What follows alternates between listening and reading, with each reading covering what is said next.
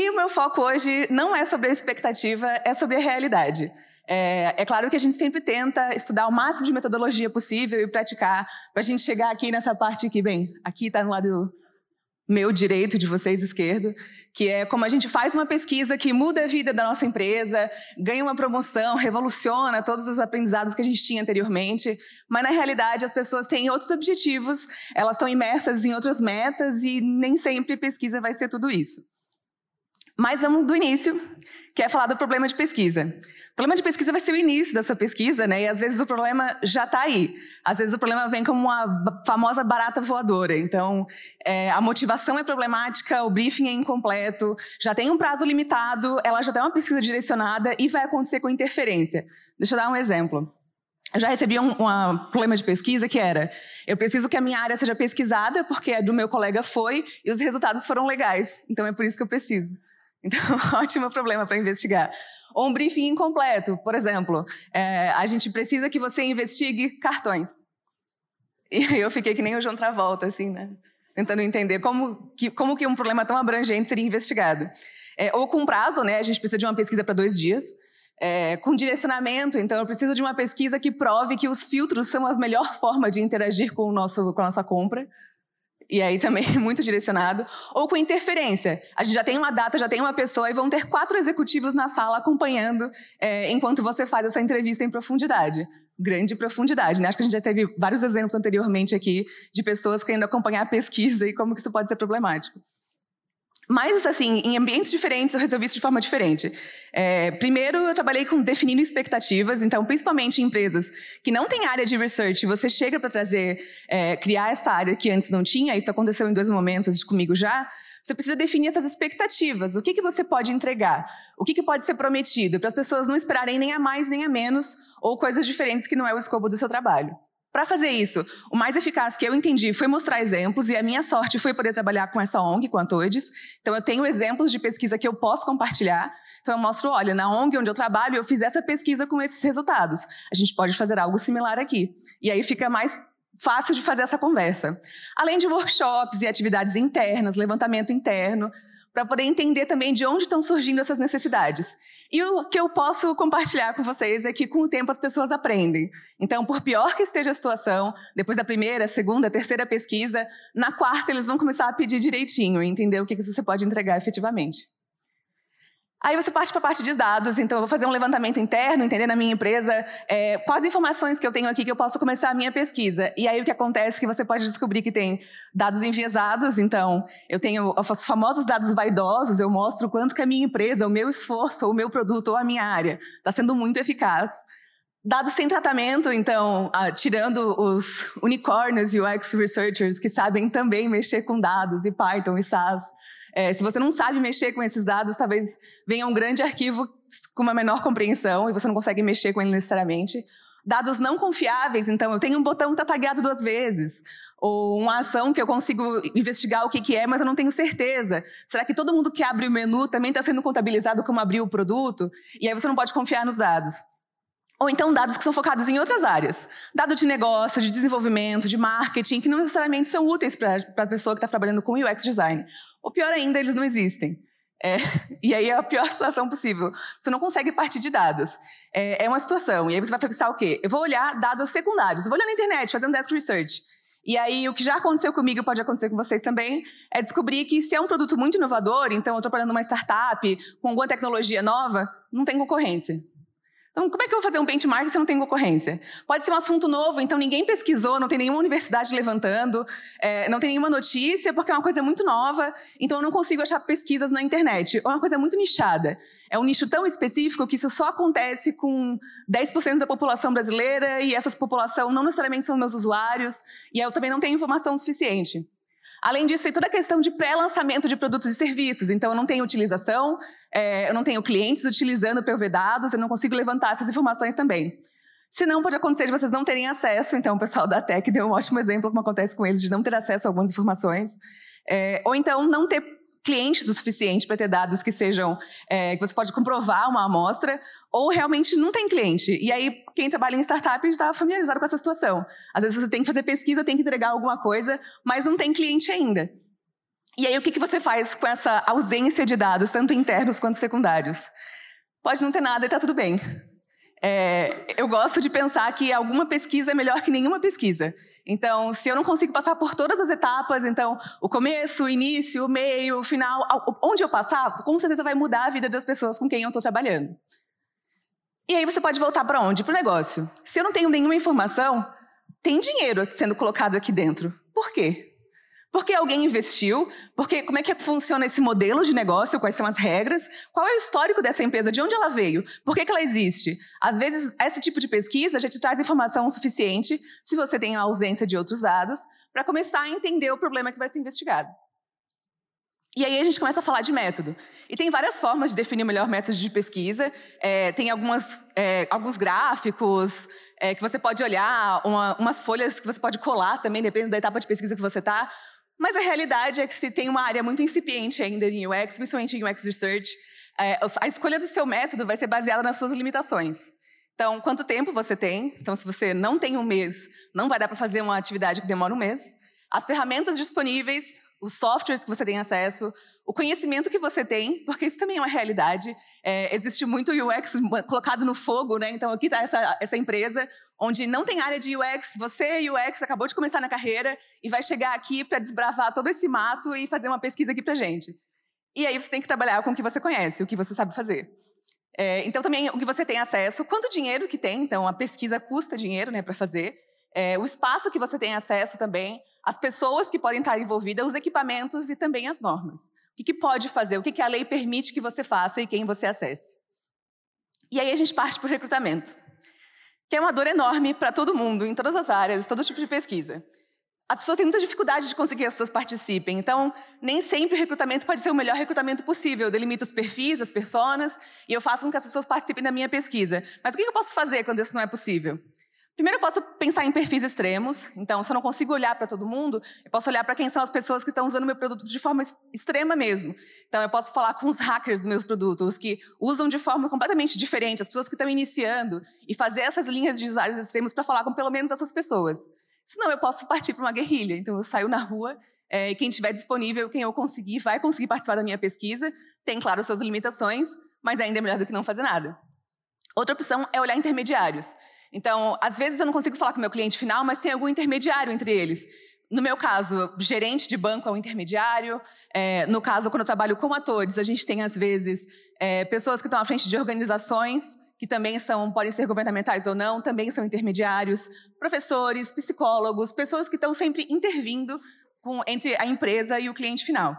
Além disso, você pode também recrutar de painéis de pesquisa, tenho a possibilidade de vir, assim, respondentes profissionais nesses painéis de pesquisa, mas tendo suas limitações também é uma fonte de recrutamento. Além de redes sociais, e redes sociais todo mundo tem medo, mas eu juro que funciona. Então, principalmente para todos.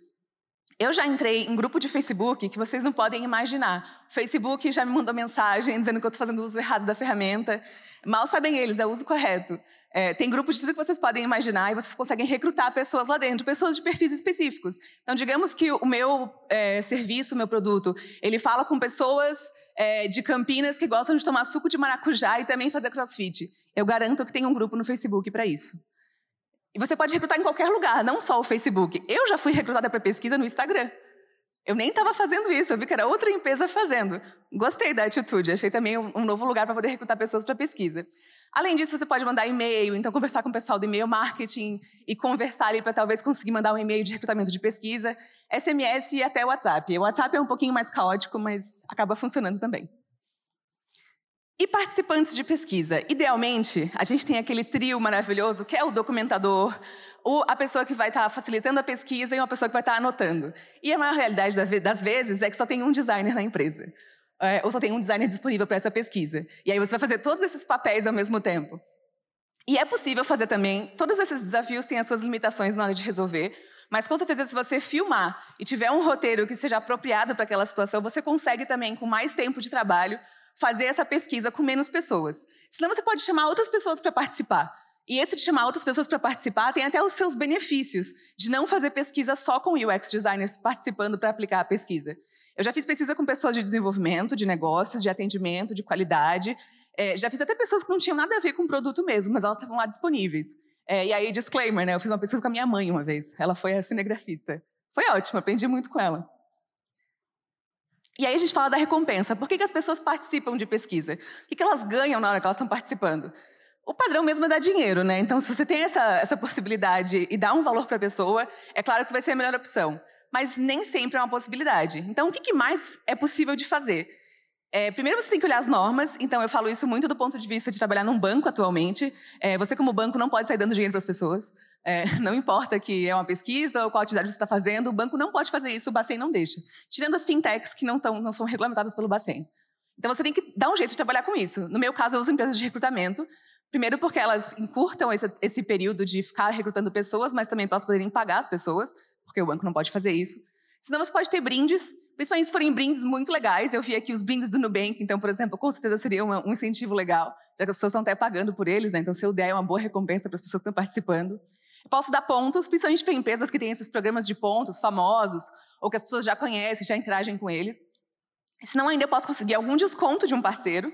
Posso conseguir, pelo menos, pagar o transporte da pessoa para que ela não tenha o custo para participar da minha pesquisa.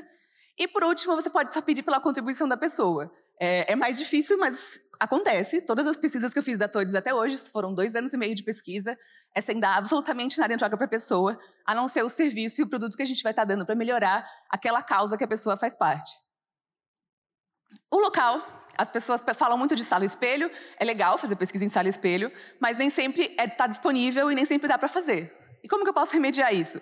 Sala de reunião é uma opção. Claro que é, tem que ver onde que está essa sala de reunião, se a localização é acessível, quem é o seu público e se a pessoa pode chegar lá. Espaço de coworking é bom porque dá para alugar por períodos pequenos, então só algumas horas. Além disso, você pode ir até a casa, o trabalho da pessoa, é, e essas pesquisas costumam ser bem interessantes, porque você tem outras informações também, né? Então você consegue conhecer o contexto, o entorno da pessoa, as ferramentas que ela tem disponível também. Marcar num café. É, o café é caótico, gente. Eu já fiz isso algumas vezes. É, e aí tem barulho, tem gente passando, começa a chover, mas não tendo outras possibilidades, o café está aí como à disposição se não na rua, no shopping, no metrô ou até remoto. É, e remoto é uma grande enganação de pensar que vai ser super fácil, né? vai dar tudo certo. E tudo pode acontecer numa pesquisa remota. É, eu já falei com criança no meio da pesquisa, já apareceu é, uma pessoa entrando na casa, a internet caiu, a pessoa não sabia que estava sendo filmada, ela ligou a câmera sem querer e estava lá cantando usando o computador e eu fiquei acompanhando sem querer. É, então, tudo é possível, mas dá para fazer também. É, e as pesquisas da TODES, principalmente, eu sempre costumo fazer remoto. Justamente porque eu não posso dar nada em troca para a pessoa e a gente faz pesquisa com o Brasil inteiro. E alguma coisa vai dar errado, é, mas está tudo bem também. Porque sempre que a gente fala do ao vivo, na hora, eu planejei, eu fiz tudo o que eu podia, e agora eu vou aplicar o que eu tinha planejado, as pessoas ficam muito preocupadas. Eu vejo isso muito nos meus alunos da IBAC, o quanto que eles ficam preocupados porque, nossa, não era para eu ter falado filtro, porque isso era um label que estava escrito na minha interface e eu falei, a minha pesquisa toda vai ser jogada fora. E não é necessariamente verdade. Acho que todas essas é, adaptações que a gente faz com limitações de pesquisa, o importante é saber o que, que elas significam para o meu resultado. Quanto que elas limitam a certeza ou a abrangência do que eu descobri. Mas eu não preciso jogar minha pesquisa fora, com certeza. E aí tem um ponto de atenção que eu acabei descobrindo, principalmente quando eu trabalho com atores, mas também em outras empresas. Que se você fizer uma chamada de pesquisa, então digamos que eu estou na situação ideal. Tenho recompensa, eu tenho sala, eu tenho minhas personas, eu tenho pessoas para participar comigo da pesquisa e eu chamei todo mundo para participar. Vão vir vários homens brancos. Porque a gente vive numa sociedade que privilegia homens brancos, heterossexuais, cisgêneros. Isso é um fato. Então, eu já recrutei pessoas e testemunhei as pessoas no telefone falando: eu não posso participar, eu não tenho que deixar minha filha. Eu não posso participar, eu estou cuidando da minha mãe. Ah, eu não posso participar porque agora de noite eu trabalho também. Tenho uma terceira jornada de trabalho. E mulheres vão aparecer menos na pesquisa de vocês. E elas são a maior parte da população brasileira. E tirando alguns produtos muito específicos, que talvez sejam focados para homens, elas vão ser a maior parte dos clientes também. Então, eu não posso fazer uma pesquisa e achar que ela foi feita corretamente se só homens participaram. Então, hoje, eu tenho uma cota de mulheres para participarem da minha pesquisa. Além disso, pessoas com baixa renda. Mesmo que você dê uma recompensa para a pessoa, nossa, eu estou dando 400 reais para a pessoa participar da minha pesquisa. Pois é, às vezes a pessoa simplesmente não pode participar, mesmo ganhando os 400 reais, porque ela não pode perder um dia de trabalho. Esse dia de trabalho vai fazer ela perder o emprego dela.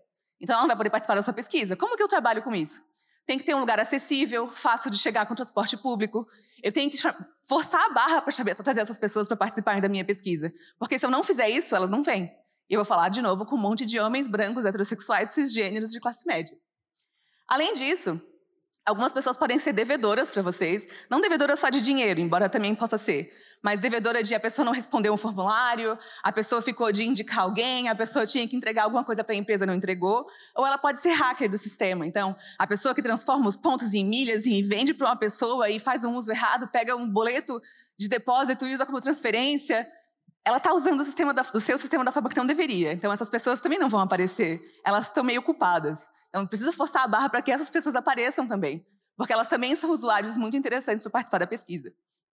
Além disso, todo mundo que trabalha com o público, então, atendentes, pessoas que são PJ, donos de empresa, gerentes, essas pessoas costumam não aparecer porque elas têm menos tempo, e minorias políticas como um todo. Então, se eu estou falando de população LGBT, pessoas PCDs, se você não inclui essas pessoas, se você não coloca no pedido, na seleção, elas não vão aparecer.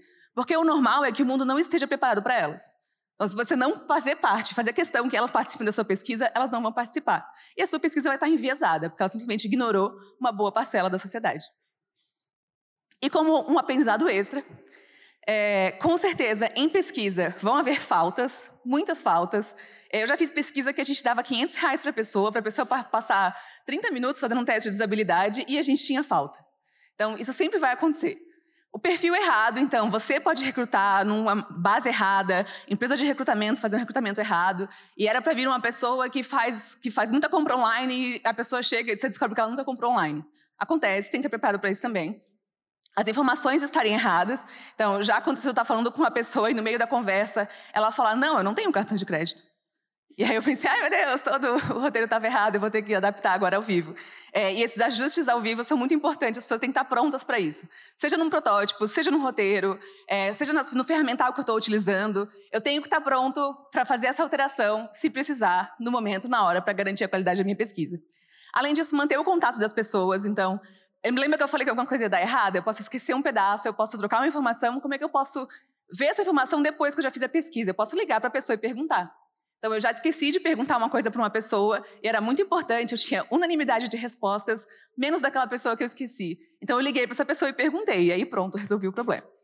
Além disso, é útil ter um repositório de pessoas que possam participar da pesquisa, porque dessa forma você encurta o trabalho do recrutamento e tomar cuidado com respondentes profissionais. Eles existem, as pessoas começam a descobrir que você pode participar de pesquisa, ganhar uma grana fazendo isso. Daqui a pouco você está entrevistando uma pessoa que fala: Ah, isso é muito importante. E quando eu participei da pesquisa com o Bradesco, eu falei isso para eles também. Aí você percebe, bem, essas pessoas talvez estão participando da pesquisa para dar uma informação específica com um objetivo específico e não seja tão útil para a sua pesquisa. Mas a, minha, a mensagem que eu queria deixar no final é que façam pesquisa mesmo sem preparo, mesmo sem o ferramental adequado, é, mesmo sem o espaço, mesmo sem a metodologia correta, porque onde não tem pesquisa, com certeza é pior do que onde tem. E aí a gente coloca o objetivo para a melhor pesquisa possível, para ir aos poucos chegando até lá. Obrigada.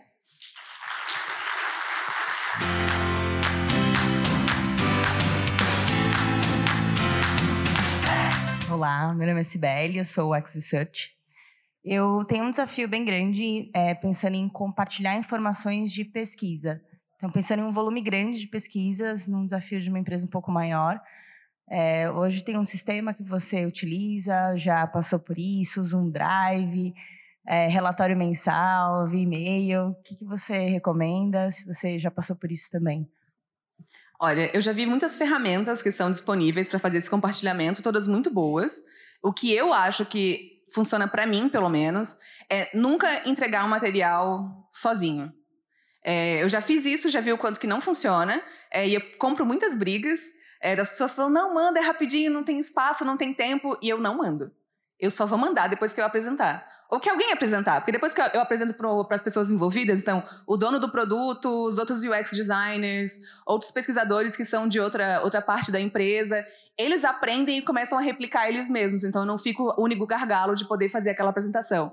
Mas eu deixo que sempre seja apresentado. Porque em relatório, é, pouquíssimas pessoas leem, e eu vejo pelo meu próprio comportamento, nem todas as pesquisas que eu recebo eu consigo ler. É, a gente recebe pesquisas de tudo quanto é tipo, às vezes pesquisas é, de mercado, nem sempre que se aplicam à área que você está olhando ou que você está trabalhando. É, então as pessoas não têm esse tempo e o material parado ninguém vai ler. Isso inclui UX designers. Mesmo as pessoas que estão mais interessadas, que seriam mais aí é, propensas a estar tá interessadas nessa informação, eles não leem. Então, a forma com que eu tenho lidado com isso é eu vou apresentar a pesquisa ou alguém vai apresentar a pesquisa, mas ela nunca vai sozinha. E aí, depois da pesquisa, depois de apresentado, eu mando o relatório, ou eu mando um PowerPoint, um Keynote, um resumo, mas vai depender muito da pesquisa. Então, se é um teste de usabilidade, por exemplo, às vezes, não, se é uma coisa muito rápida, eu não preciso nem apresentar. A pessoa responsável por esse produto já está comigo, a gente já faz o resumo no final e ela já transforma isso em alterações no, no protótipo ou já no produto final. E eu não preciso apresentar para ninguém. Mas se é uma pesquisa com resultados, com resumo, a gente mantém isso num, num repositório que é dentro do nosso servidor. É, e aí, muito particularidade de banco, a gente não pode colocar informação de resultado de pesquisa em nenhum software, em nenhum lugar que esteja na nuvem, em nada aberto, então fica no nosso servidor e as pessoas têm acesso.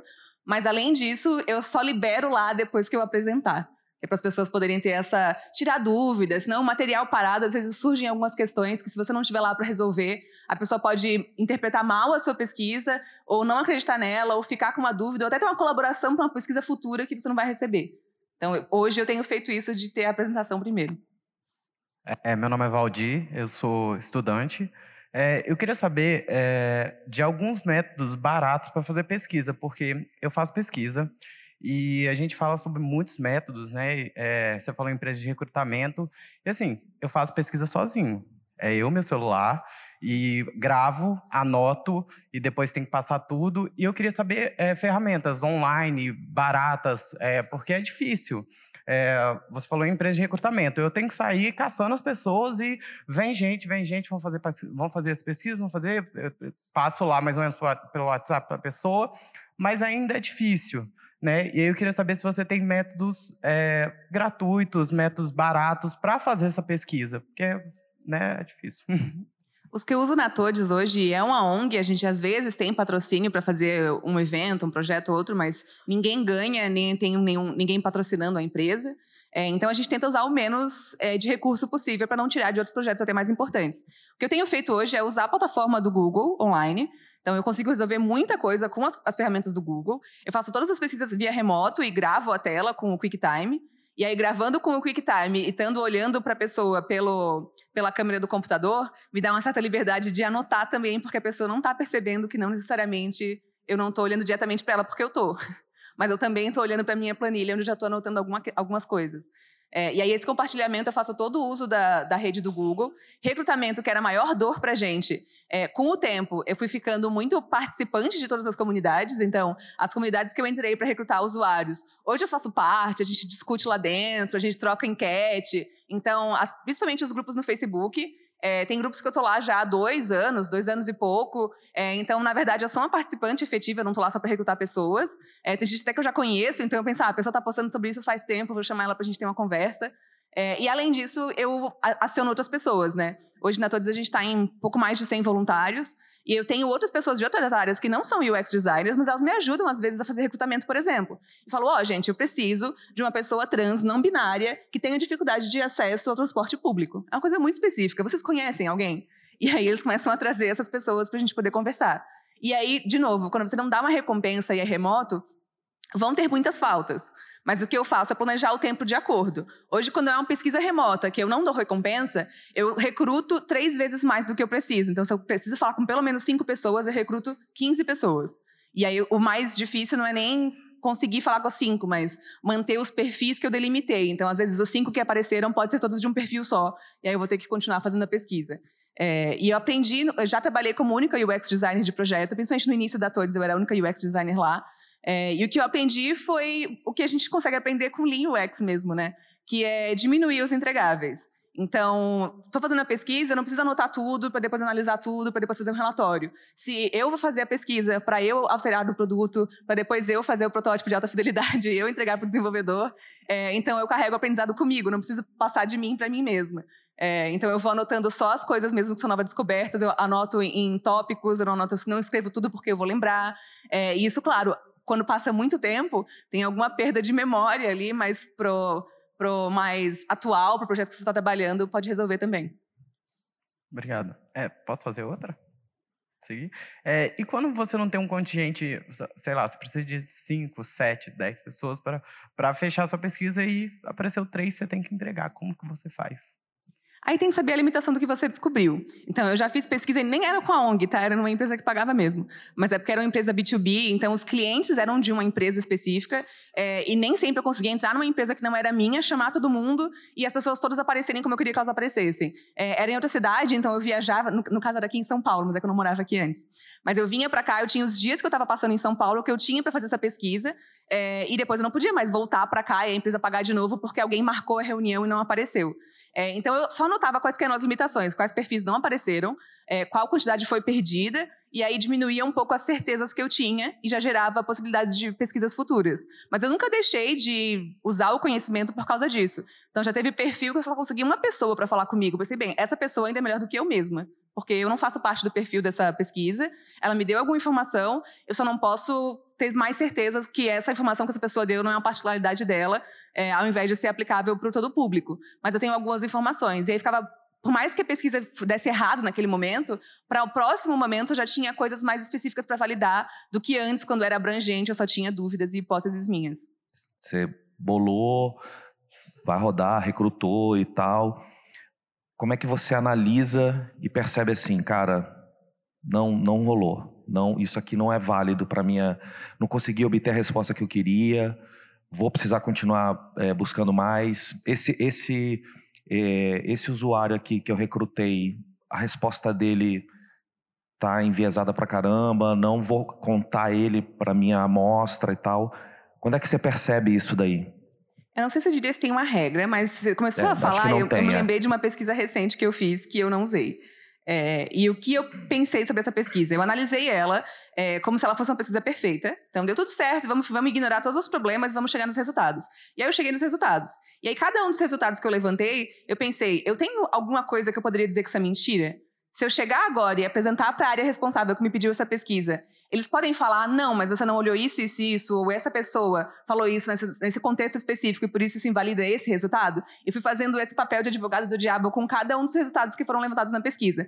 Como eu não fiz a pesquisa sozinha, fiz eu e mais um UX Researcher que trabalha comigo, esse, esse vai e volta ficou um pouquinho mais fácil. Talvez sozinho seja um pouquinho mais difícil. Mas a gente foi levantando quantos problemas teriam para invalidar cada um dos resultados. E a gente percebeu que invalidaria 90%. Aí não tem como levar essa pesquisa para frente. A gente simplesmente percebeu que tinha um perfil que a gente não poderia fazer, ia ter que ser uma configuração diferente. E aí a gente fez a pesquisa logo em seguida, na semana seguinte, já tratando desses problemas. E aí sim, a gente até descobriu que algumas coisas que tinham aparecido estavam corretas. Que a gente tinha desafiado e que a gente tirou, então não era 90% que estava errado, era 30%, 40% que estava errado. Mas pelo menos a gente podia falar com mais certeza. Então, não tem regra, como eu falei, mas eu acho que eu tentaria pegar o resultado e desafiar o resultado. E se fica muito fácil desafiar o resultado e muito difícil de defender, eu acho que é porque a pesquisa não, não conseguiu ser consistente o suficiente.